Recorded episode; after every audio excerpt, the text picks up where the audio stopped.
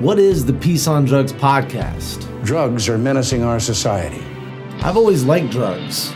I like to experiment with my consciousness, give myself new perspectives. At times, I needed a reprieve from things in my life that hurt. Sometimes it was pure adventure, other times escape.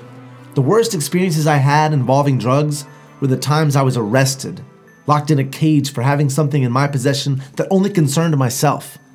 The worst effect that drugs have had on my life has been the many times I was denied employment because of a criminal record.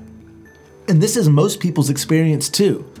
Yes, people can become addicted and drugs can destroy lives. People overdose and die. But this is all happening here in America more than ever under prohibition. Since the start of the drug war, we have spent a trillion dollars fighting drugs. We have militarized our police in a war against our own citizens. Reagan promised the streets would be drug free by 1995.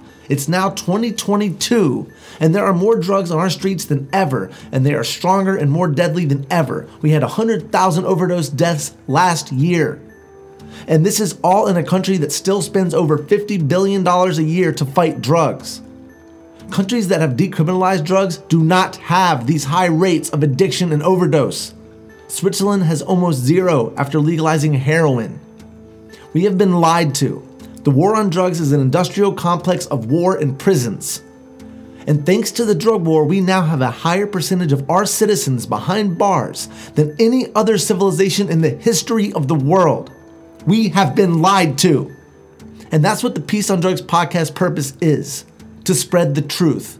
I love drugs, I love doing drugs, but I don't want people overdosing and dying or throwing their lives away on addiction. I'm not doing this podcast because I want to get high. Make no mistake, I got high this morning. I will get high again tomorrow.